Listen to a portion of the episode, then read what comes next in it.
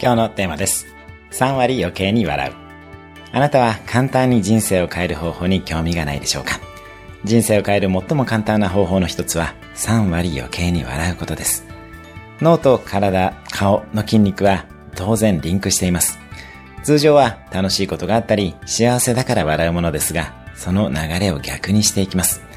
先に笑顔になることで脳は良いことがあった、嬉しいことがあったと判断します。すると今度は自分の現状の生活の中で嬉しいことや楽しいことを脳が探しに行きます。意識がそこにフォーカスされるので行動自体も変わってきます。また、笑顔にいることで周りに人が寄ってくるようにもなります。